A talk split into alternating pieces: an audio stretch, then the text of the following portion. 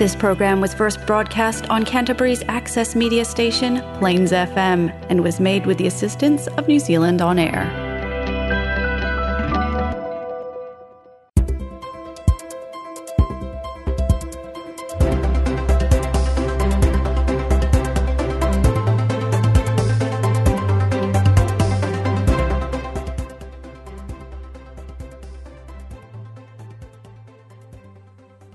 Kia ora and welcome to Goals and Growth, coming to you from Plains FM 96.9 in the heart of Christchurch, Canterbury, New Zealand.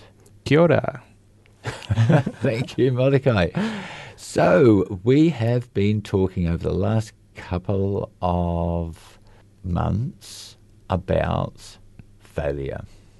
Bit of a downer type subject. However, there's an upside, and we want to talk about the upside as well as being realistic today. I need to get something off my chest, and that is the big failure that I promised to share from last month, so a bit of a recap. Yes, I was just about to say, before we dive into what we want to talk about today, I think it would be good to get a bit of a recap on where we left off last time and then look at exploring that. Now, our audience can't see this because obviously it's just a podcast, but there's a great big smile on Mordecai's face about this because there's a bit of revenge here, I think, almost. Now, coincidentally, we both saw some of our biggest failures as relationships.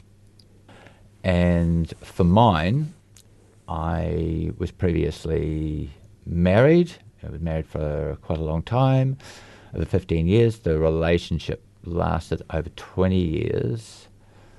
So when it failed, which is actually a little painful actually to say that it's failed, but it did as it ended, that there was a realization that it wasn't just my failure. There was pain not just for myself, but there was pain for others involved as well. So it was sort of easy to focus on my own sort of selfish pain and distress, but there were other people, not least, as it turned out, my ex-wife, but also there were children involved as well. So lots of people who suffered from this.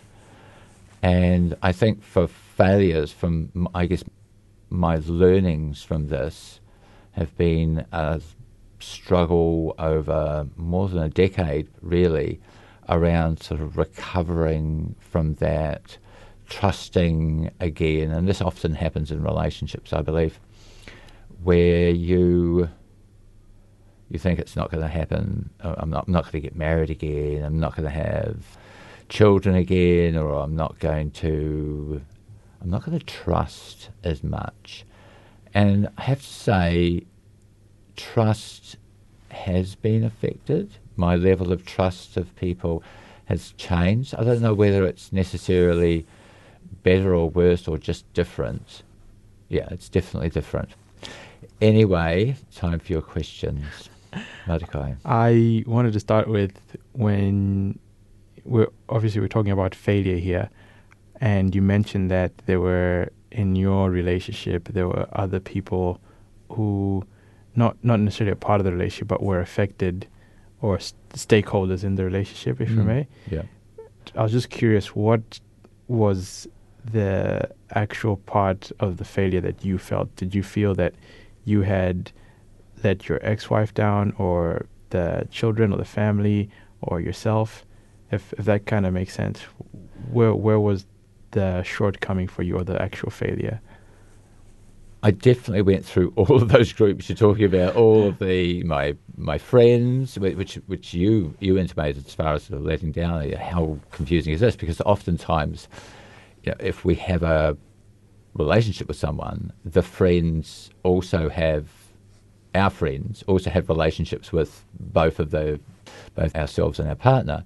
So breaking up can be really, really difficult for them. They go, well, who should I side with? Or can I continue to be friends with both? And things like that, especially if it's a messy and upsetting breakup.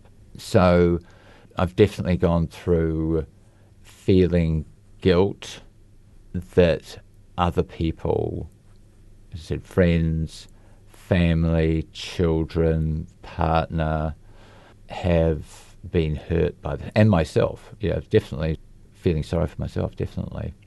Yeah, and you mentioned the your ability to trust had changed after that, because quite often we associate failure with risks, because the higher the risk, the higher the reward. We often hear that scenario, but what comes to mind for me when you mentioned trust is kind of a similar sort of thing, because in order to fail, you are inherently taking some sort of a risk.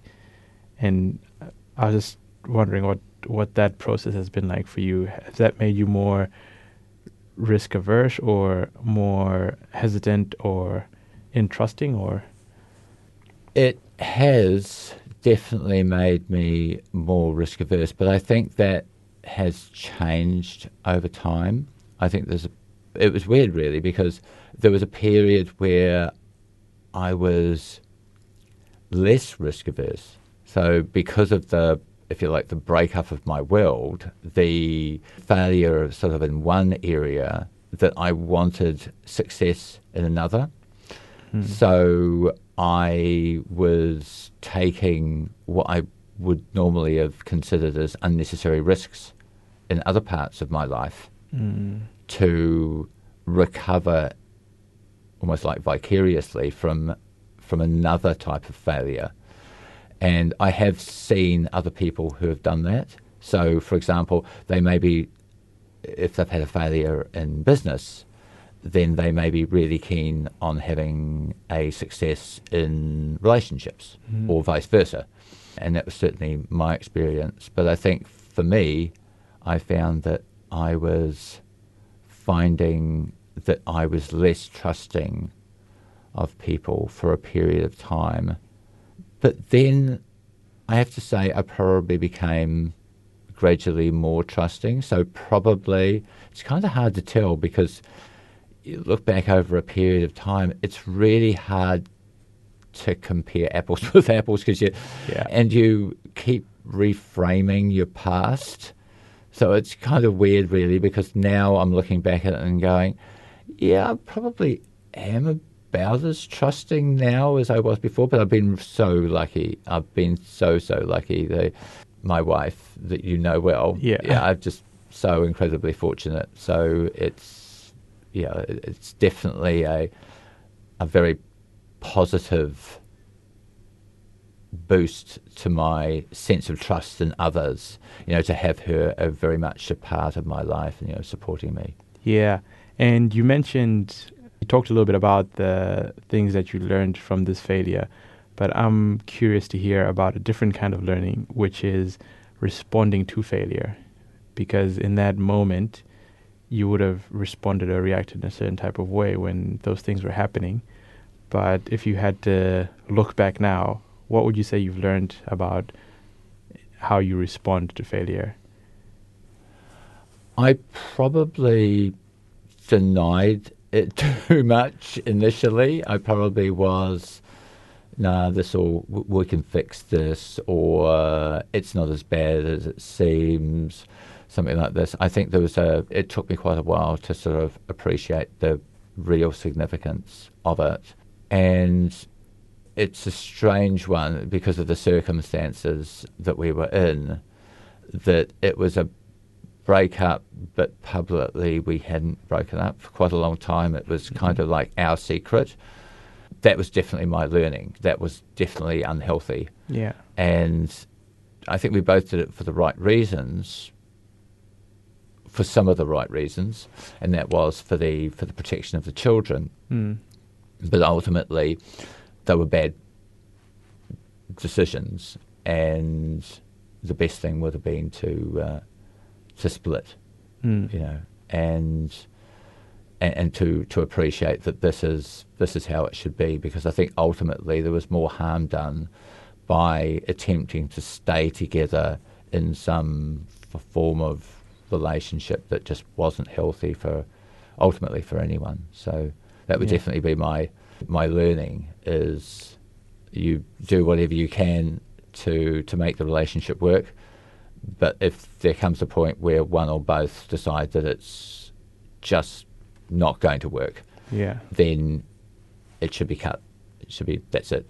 Yeah. And what I mean by that is it's not just that you don't have any relationship at all. Of course, you know, if there's children involved or even if there's not, then you want it to be a continued positive relationship of some description. Mm.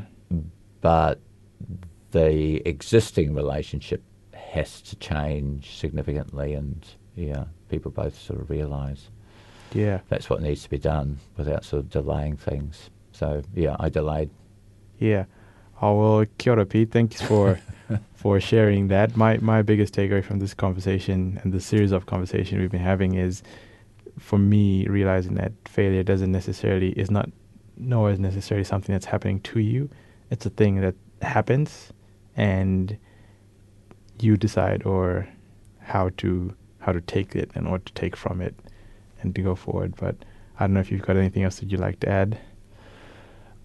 There's so many aspects to failure. I must say I've been pushing back against the failure is great. It almost seems something a little corny and a little sort of pretentious about it. And I don't think we've sort of touched upon this in the two previous ones.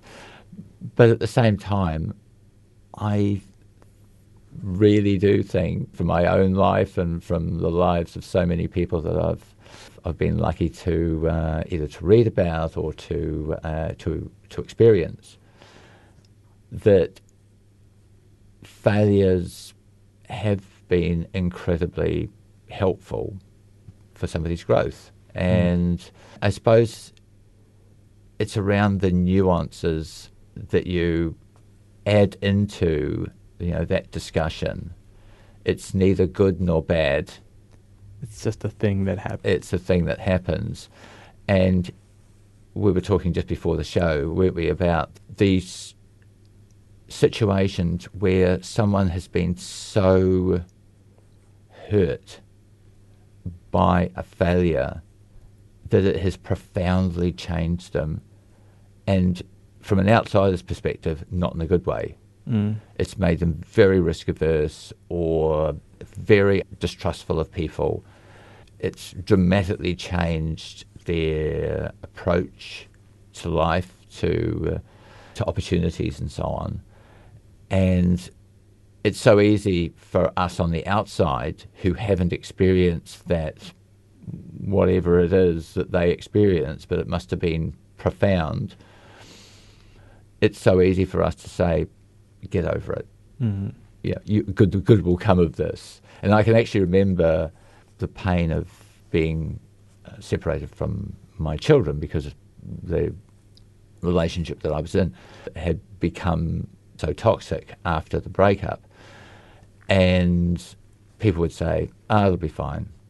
Yeah. Well, just time will heal things. But when you can accept that, I guess, for a year or two, but when it's 5 years, 8 years, 9 years, that can be really destructive.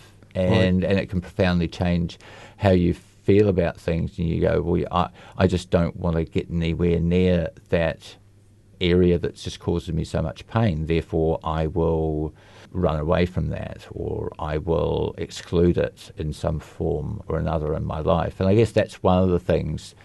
I think if we're looking at this podcast, we kind of want to maybe obviously end on a more positive note and looking forward at what people can do if they're in that sort of failing forward process. Yeah, because I guess the other part of it as well is that failure is a very personal experience. Yeah. And it shouldn't be compared to someone else or someone else's perception of what that failure is. It's a very personal thing because each scenario is going to be different because each individual is different in how we approach it as well. Yep. each of us has a, for want of a better term, risk appetite, if you will. And as we have experiences in life, that will change. We may become more confident about taking greater risks as we get older with those experiences. And we realise, actually, things that I thought were really bad that are going to happen weren't really bad, that actually happened. So it's okay, I'll sort of stretch the boundaries a bit. But then there are other situations where you think, oh, this will be easy, this will be fine. And then it all turns completely crazy. And you go, oh, no, never again. And you can see that those sort of experiences really shaped and sometimes scarred people's lives. Mm. And it's still affecting them decades later. And I guess from that point of view, that's what I'd like to discuss with you now, is moving forward, how do we give people those opportunities, encourage people to take those opportunities, realizing that there is a risk of failure and that inevitably there will be failures, but not to the point where it scars them so much that it prevents them from living a good life. Yeah, I think talking about it is probably a really big point for me, because I feel like the more stories you hear, the more we can relate to one another, and the more it helps to give context to this thing called life, that we each have our own unique perspective and experience with it. But the more we share with one another, it starts to paint the bigger picture and helps to put things in relation to one another and a greater context. And you think, you hear someone else's story like, wow, that's actually quite similar to my experience. I never considered that other aspect of it, or I didn't see it like that, or I'm in this situation right now. From what I've heard from Pete, maybe I should look at it like this, or he used these different tools to try and approach it. And yeah, I think for me it's just sharing stories and making it, normalizing sharing stories. And the same way we talk about the weather and how finely manicured our lawns are, we bring in failure into that conversation as well. And some of our lawns aren't as well manicured as others. I'm going to share it anyway because you mentioned lawns. It's the first lawn, I think, appeared in the 17th century. I may be mistaken. And it was in France. Some chateau, some prince or king wanted lawns. And it's all come from there, whereas previously sheep would graze on it, animals, there was no such thing as a lawn. And now you've got these beautifully manicured lawns in many parts of suburban New Zealand and throughout the world, and you go, okay, a lot of people really spend a lot of time on those lawns, and if somebody else's lawn is not up to standard, then it can be a source of, improve your lawn. You're letting the neighbourhood down. Anyway, expectations. Yeah, I agree as far as those stories are concerned, because, and maybe that's part of the good side of being open to talking about failure, is that it has normalised things. When I was growing up, failure was a dirty word. You didn't talk about failure. You hid failure. Failure wasn't it's not something you sort of typically accepted. Yeah. Whereas now, I even saw that there was a podcast called Failosophy. Failosophy. So there's lots of, and we've got a podcast on Plains FM. Yeah. Another shout out to Tanya, well done, on Fail Better. Yeah. And yeah, that's it exactly. We do want people to take risks.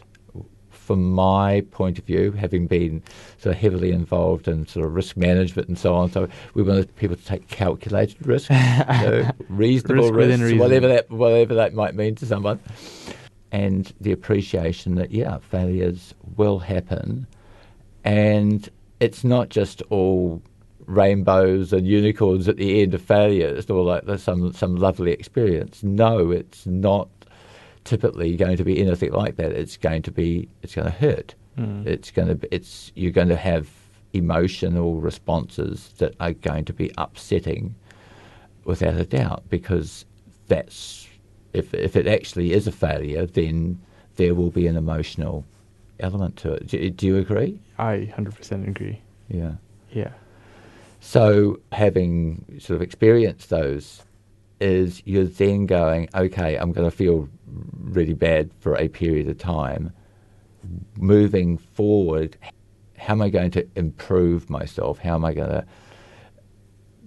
have a better life because of this? What benefit can come from this experience? And if I go back to my own, the sharing that I had before, I think there are, if not just for me, I can share my experiences with others as a cautionary tale almost to say, don't do what I did kind of thing. I mean, even if it's like this, I think that there certainly can be benefits. If I learnt something where somebody should avoid doing a certain thing, then I can then share it, saying this is my experience. Yeah. Do you have any like that?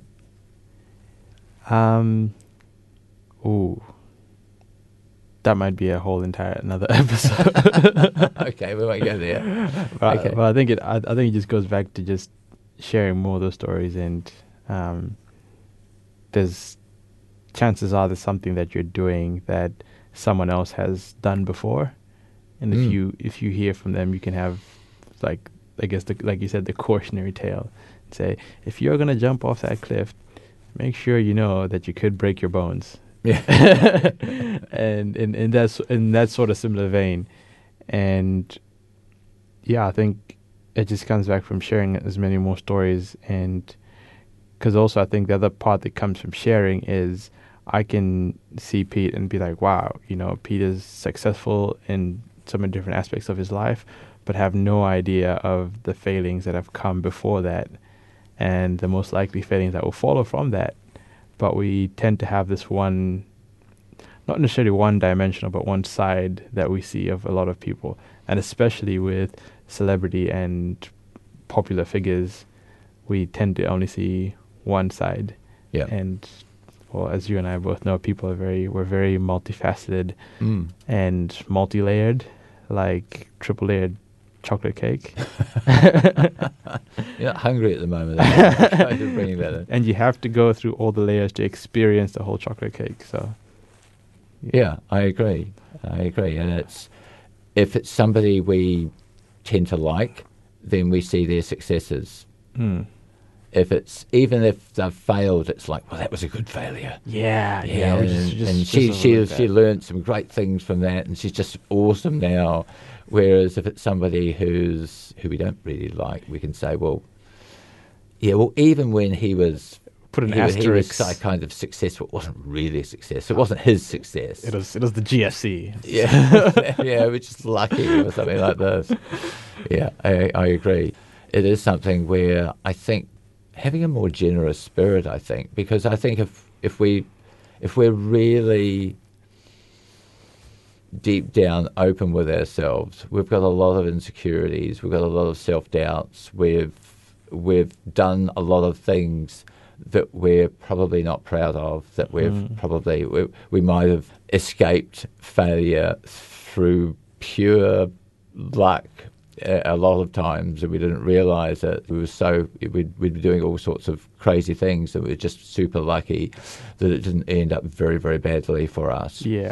And I think we need to have an appreciation that other people actually are going through plenty of struggles, and just to be a little bit empathetic towards them, and perhaps a little more realistic, when it comes to sort of putting somebody on a pedestal, for example, and also having the similar expectations of ourselves. I mean, why do we need to compare ourselves with If, for example, if you're a rugby player, why do we need to compare ourselves with Richie McCaw? Mm. Or if we're a business person, why do we need to compare ourselves with Jeff Bezos or something like this? I don't think it's healthy. I don't think it's necessarily useful. Yeah. It goes back to that personal experience. Mm. You have no idea what Jeff Bezos has for breakfast. Yeah. But you want to be like Jeff Bezos. All these different things, like, you know, people experience coriander differently. And I think I might be hungry. Making a lot of food analogies. Yeah. Okay, what's your favorite food? Cereal. Really? Yeah. Yeah. Well, that's interesting. Any particular type of cereal? This is completely not on the subject anyway, but it's usually either oats or whole bran flakes. I do like them. I wouldn't say it's necessarily my favourite. I'm a bit more sweet-toothed than you, that's for sure. Anyway, I think from a failure point of view, any last thoughts? I don't think I've even been concise with my thoughts. It's kind of just been a little bit here, a little bit there. But yeah, I think we've covered quite a bit.